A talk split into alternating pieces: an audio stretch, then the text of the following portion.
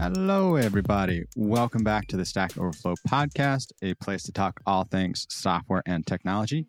I am your host, Ben Popper, Director of Content here at Stack Overflow, joined by my co hostesses with the mostesses, Cassidy Williams and Ryan Donovan. How's it going, y'all? Oh, pretty good. How are you? Good. Today, we have a sponsored episode from the fine folks at Logitech. Whenever we're talking keyboards in some fashion, we have to have Cassidy on the show as our resident keyboard expert. And today we are joined by Luyang Zhu, who is a creative coder, an artist, an architect, many things, and is going to chat with us about some of the process of creation and coding and what software and hardware play a role in that. So, Luyang, welcome to the program. Thanks. Thanks for having me. So, uh, yeah, for folks who are not familiar, can you tell us a little bit about your background and how you found yourself in sort of this really interesting niche of doing art, architecture, but involved a lot of that in you know the use of code to create visuals, to create you know landscapes and environments. Yeah, my background is purely from uh, architecture design, and uh, I also graduate in Bartlett. The architecture education nowadays is just evolved quite a lot, and the program that I was studying is about like the space, the relationship between space and performing and uh, uh, mm-hmm. interaction, mm-hmm. and that's uh, where I get started. Like I think coding is not really uh, a strange thing for architects to learn because nowadays uh, they use code to optimize their design, and uh, I'm familiar with code before. It just at some point my education, I realized that I can use coding to express myself. And um, I enjoy more about doing visual during the architecture practice. Mm. So that's why I just merge like coding and uh, modeling and all this sort of thing to art, which is a kind of way of merge the idea and do self-expression and do yeah what I good at and what I love. Mm. The work uh, you show on your website is sort of immersive audiovisual space. It seems very very cool. And talking about your your program working with space and performance, how did you come to like find your particular style and make this like immersive space? Well, the reason why I do immersive space or immersive art is I think that particular idea can be uh, described by this kind of immersive art. Um, I think this message just can describe the idea the best. That's why I use that as the final outcome. But I also do um, like digital art and morphic art display in outdoor screen, and I um, I'm working on also sculpture, like connected sculpture, uh, physical installation, stuff like that. As for style or the rhythm, of creating. I don't think I just find it intentionally because mm-hmm. mm-hmm. um, it just emerged during my creative career and it, it, it might change or grow with me mm-hmm. in the future. I think maybe what folks would be curious about on this podcast, like what programming languages do you like to use? Mm-hmm. Um, and, you know, in what way do you find those are well suited to kind of the artistic process you have? In terms of coding, uh, I think like during the Logitech campaign, I teach some of the software developer the processing. Processing is cool. Yeah, processing. Yeah, yeah. and uh, it is actually the first coding language I learned when I get into the creative coding part, and when I start to get to know, okay, I can use the code to do some visuals, and it is a, a Java-based programming platform, I would say, and you can just use that to create visuals, doing if you go really crazy about it, you can use that to do software, of mm-hmm. course. Mm. But it, uh, for me, it's just I would suggest every newcomer to learn processing, but it's definitely not the end because every program language, the logic behind is more or less the same. Uh, but of course, the CPU language mm. rather than GPU language like uh, GLSL or something like that. Mm. but that's another kind of process. Yeah. But yeah, um, once you got to know the uh, logic of coding, like, uh, and then you just need to know what kind of art you want to do. For instance, if you want to do gaming, and you probably need to learn C sharp if you use Unity or uh, C++ if you use Unreal. But get to know the logic and then find out the right language that can solve your problem. Because the most important thing is the idea of art or creativity. It's really just being creative with math, uh, but then yes. using different syntax. yes. Yes. Yeah, I'm not familiar with processing, but looks like it came out of a program Design By Numbers at MIT with John Maeda, which is sort of a very famous and influential group of, you know, computer scientists, artists, and thinkers. And then, yeah, like it, it seems that there's different ways to do it. Like there's a sketchbook you have, which is almost kind of like your IDE, and you can play with different ideas in there and then turn them into little applets. How would you compare it to, you know, like an IDE that most folks might be familiar with, like a VS Code or something like that? It is much simpler. Mm-hmm. It is really straightforward. For me, at the moment, I, um, I'm not using processing for my creation, but I remember during the time when I first get to know and learn in processing, it is just like uh, opening a gift box for me because mm-hmm. it's just really simple. One window, and then you just type your code there, and you press play. Something can just pop up, or most of the time it's a bug, mm-hmm. and you need to fix it. uh, yeah, but but when you fix the bug and then you finally open the gift box, that is the surprise mm-hmm. sometimes or shock sometimes. But yeah, compare with the uh, Visual Studio or other kinds of coding platform, I think this is the most fun part of it. Mm-hmm. As a student before, I just know okay, I, every time I open it, it might work, it might doesn't, but mm-hmm. it, you know that you are getting to the point that you can unzip the the gifts. Mm-hmm. So that's really interesting. Yeah, we had a conversation with another artist who's uh, working on the Logitech campaign who does creative coding for music, and it was interesting. She said something similar, like I'll write something and then I'll be a little surprised by what comes out, or mm-hmm. I'll, I'll you know I have a program that will sort of do something random that I have to respond to, and so it's interesting to think about as an artist. Both of you kind of feel like obviously you're writing the code, you have an idea of what you want to do, but then the mm-hmm. machine is giving you back some mm. gift, some inspiration, and then you can go from there. If I remember correctly about processing, uh, it was used a lot for procedural generation in art. Do you use any of that in your work? Not really, because uh, uh, that's actually the, the next coding I would like to suggest mm. uh, everyone who want to learn creative coding. Because I think processing for me is a really, really great platform to get to know the logic mm. behind uh, coding that is just um, if you need to create something visual for me because I, I do mostly visual and uh, processing mm. is not that efficient mm. for me mm. later on during my education or career so i tried TouchDesigner which is kind of like a node based programming mm.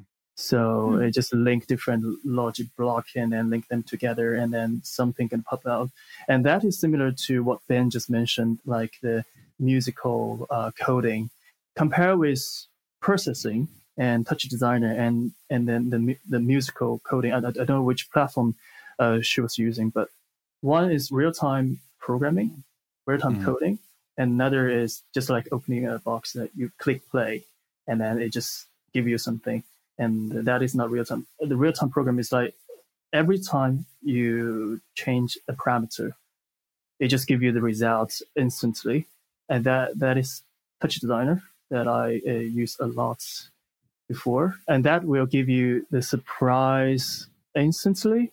And sometimes you just want to link different logic block together and see what's the outcome. And most of the time, you control the code, but you probably give a bit, little bit of freedom mm-hmm. to the code to surprise you. Yes. So, what's when you're doing the actual creation of the work? Um, what's your your setup? Do you have you know, a laptop and a bunch of gear? Do you have like a, you know, drafting table nearby? Uh, well, my setup is quite simple. I think just just like everyone, a, a desktop because laptop is not enough for me. has mm. the GPU power and uh, two monitor, but it's color validated because I need the color to be accurate. Mm. And of course, Logitech MX uh, keyboard and mice. They are just really great and fitting to all my setup. And uh, one sound card that can distribute a sound signal to uh, four of my speaker located in the four corner of my room, so I can do spatial sound with it. Oh, cool. Mhm. Yeah, and a microphone here to Right. get my voice in. And yeah, uh, except that everything is in, in dark color because I want to minimize the visual destruction because I just want to fully focus on Mm. what is happening on the screen. Right. Yeah. And so you mentioned, yeah, like the the Logitech stuff works well with your setup. Do you have certain like macros or certain, you know, like things that you've set up with the hardware that allows you to navigate around your software and, and between different services and programs? Like I, remember last time I did the uh, Logitech campaign in London, I set up the initial setup for processing because I just click one button and then it, ju- it will open the the processing and then type void setup and void draw, which is something you have to type every time Mm. in the window. And then yeah, except that I I didn't set up like really really crazy because I see someone that's doing that it, that can boost their uh, efficiency quite a lot, but I, I, I didn't honestly. But it is just because that uh, every time my creative process is just so different. So yeah, that's the that's the reason. Cassidy, we've had these two conversations and you've been on them both times. You know, folks who are in this world more of creative coding talk about wanting to create something and then be a little bit surprised by what comes out. Do you think that that is also true for you as an engineer, or that's like the opposite? You know, I think a lot of times what when I talk to engineers, they're like, what I really want is when I write something, I know exactly how the code's going to perform, and there'll be no surprises, and you know, like the, no edge cases, right? So it's kind of like interesting to think about that dynamic. Yeah, I mean, I'm always pleasantly surprised when I just like throw code at the wall and hope that it works, and it does. Right. That's always great. Unfortunately, it doesn't happen all the time. That's your kind of surprise, right? It works the way I intended it to, right? It's not Yeah. surprising me. Yeah, it's always fun when there's like an unintended bug that actually ends up being a feature with all the memes aside, where sometimes there's a bug and we're like, oh, yeah, that's a feature and it's fine. But if it actually ends up doing something interesting where you can take that and say, actually, that's kind of neat. What if I extended the Right. software in, Mhm. in one way or another? That's always fun when when you get kind of that opportunity. And what's interesting is because I'm usually writing code for a company or and, and a lot of people are, I think with a lot of software developers, our setups are very colorful. And I thought it was interesting how Liang, you said like Right. you eliminate the visual distractions so you can focus on the art that you're creating. And meanwhile, I've got lots of rainbow lights and colors and things everywhere because I kind of like the distraction because I'm not making as much art. So it's kind of interesting to think of it that way. Yeah, that's cool. Liang, like the the gray walls, do you have other tricks that get you into sort of a state of flow when you're working? Uh, I normally every morning, uh, I normally gonna do like a small uh, session of meditation right before I'm doing my work because uh, obviously after you wake up, your phone will keep annoying you with Yeah. different messages.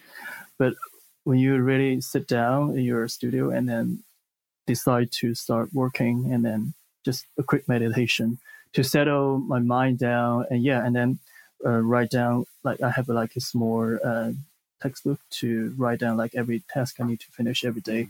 So just follow the path one by one. It just it's gonna boost my efficiency And so, do you feel like your work with code is taking you in a certain direction? I know you mentioned, right, like initially starting with processing and now wanting to go more into TouchDesigner and node.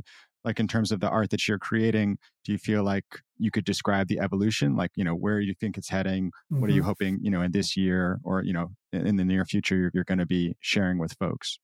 I think from last year, like it's just linked with the question before, like the, the style or uh, the rhythm of creating. Uh, from last year, I, I generally feels that okay, some of my work or mo- many of my work has some relation in between. Because I, the more I create, the more I get to know myself more, and I realize that my artwork more or less related to time. And what is fascinating about time is that there's a, a gap between uh, the actual time in the physical world and the time that you can feel mentally. Mm. And uh, uh, for instance, that if you're walking on the street and the street artists play violin, and uh, you may be mentally slow down, and everyone get into a slow motion, hmm and you might can remember everyone's facial ex- expression because you're Right. mentally slowed down, and that is that is the moment that time getting slower. And for me, it really depends if it's anything triggered me. Uh, sometimes triggered by sound from a bird, or sometimes just feel really discomfort from the environment. Or there's one time I feel released weirdly because I was cycling mm. Through a really dodgy park. So, but I will double thinking deeply like why I get this feeling, and then mm-hmm. most of the time, yeah, it is about the time I freeze and then the moment I feel. Mm. I think we've talked about this, Cassidy. You know, in relation to flow state, you know, that feeling of like you find something that's really interesting to you, you sit down to work, you look up, and three hours have passed, right? And it felt like five minutes. Yeah. And what you're saying, Luyang, is so interesting to me. One of the things that I've always, whenever I read about it again, it always like sort of tickles my brain is time dilation, like you mm-hmm. said. And in a situation of intensity, like if you get in a car accident or you know something happens that makes your adrenaline rush, those 30 seconds you take in as much detail, like you said, as you normally would in an hour. And if mm-hmm. you go to back mm-hmm. to replay that, you know, and somebody asks you about it, you can remember every single face, like you said. Whereas mm-hmm. most of the time, that stuff, your mind is somewhere else and that your brain's not letting that stuff in, right? Mm-hmm. So it's like when you are open to receive it, suddenly there's a lot more information out there than you realize. Mm-hmm. Yeah, and I think that's the moment that make me feel really alive, mm. and mm. uh, something like mm. related to the artwork called Void. That it just really reminds me that when I was a child, and then I clean my bed and just wave the the bed sheet, and then there's some dust in the air mm. when the light shine through, yeah, mm. floating there, and then it just reminded me of my childhood, and that's the moment. Mm. Right. But I always remember in that, even I was maybe three years old. Yeah, I'm going to put the links in the show notes. But I looked at Void and Phonon, and I thought both of them were really interesting in that it was like Phonon is like you go into this little space, and then using the software, it makes it feel infinite, mm. right? Yeah. Like you're actually in a tiny little spot, but you're kind of in this AR environment. And then Void, you're out on the on this crowded street and the video kind of like shows people looking at their phones and there's a stoplight and there's headphones like everybody's distracted and then you see people stop and look into nothing mm-hmm.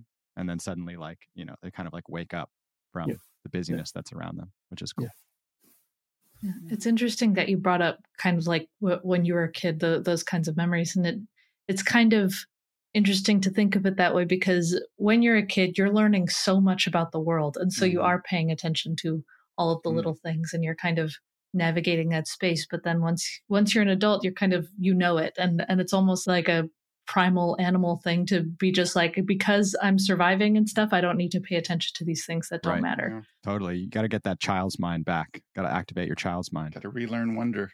Yeah. Right. Exactly. Luyang, for you it sounds more like you want the hardware just to work. Like you want it to be kind of invisible right? Like so that you can be focused on everything else. Yeah, yeah. During the Logitech campaign, there's one features I I really like is the smart lighting. Mm. I think they um, make an upgrade compared with the last generation. Because during my creative process, I kind of want to focus on my screen, and then after finish the coding, and I need to decide, okay, do I need to change the lighting to change the like, for instance, the mood of my visual?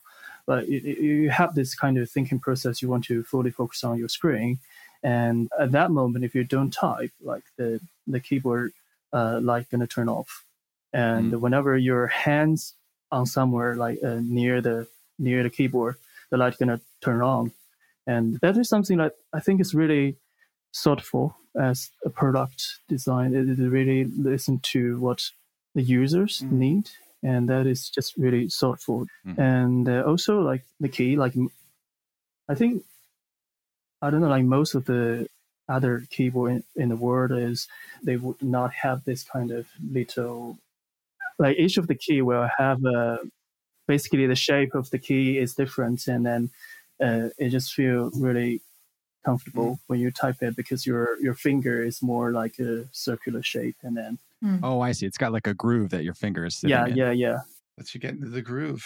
I like this kind of thing. Oh, Ryan, you should be a marketer. I should be. I mean, it's funny because, like, obviously, we're talking about this, and you know, we're here to talk about Logitech. But Cassidy, I would love your thought. I mean, I really do think probably for everybody without realizing it, it matters, right? Like, and then for people who get into it, Cassidy can tell you about the switches and the oils and the Mm-hmm. sounds and the feel, you know, and all of that makes a difference. I mean, Cassidy, what are some of your favorites? Yeah, well, I I always love it when you have a very scooped keycap because it's like your fingertips are getting a little hug. You can kind of just type in, and it's nice to feel like you're Right. kind of in it as you're typing. And depending on the Yeah. keyboard that I'm using, I particularly like it when, as I'm typing, like I'm on a roll, and if nothing's getting in my way, and I can just keep typing and and feel like I'm getting faster because everything is just fitting the way it should. It's Right. it's motivating. It makes me want to do more just because I can. Mhm. Nice. All right. So I have to ask because I think it's been on the mind of a lot of artists and coders, and Ryan and I both have pretty strong opinions, maybe not on the same side of the fence. How do you feel about NFTs, you know, as a way to have ownership of art or to create something digital that's unique or that can be tokenized and shared? You know, I think NFTs blew up in popularity during the pandemic. People made and lost fortunes on them. But now that all that sort of hype has passed, what are your thoughts about NFTs and how you might use them going forward? Well, the NFT obviously is, is a provement that any digital format creation uh, now is unique rather than um, a file that can be copy and paste easily. Uh, and because of that, it's definitely an opportunity for digital artists to make a living. But personally, except the uh, sort of financial benefits of NFT, I focus more on NFT is the way of uh, artistic expression, which is, is in a, in a 2D format, and uh, maybe every participant can get a part of a series. And but to be honest, I, I haven't done any NFT yet. Mm. It's just I haven't really find sort of inspiration or idea that I felt uh, NFT is the best way to express. Like I mentioned before, like no matter immersive art, projection mapping, or sculpture, connected sculpture. Um, yeah, but NFT is also a way of expression. But I, yeah, I'm looking forward to mm-hmm. doing NFT. So you get to have the best of both worlds. You like NFTs, but you haven't done one, so we can't judge you.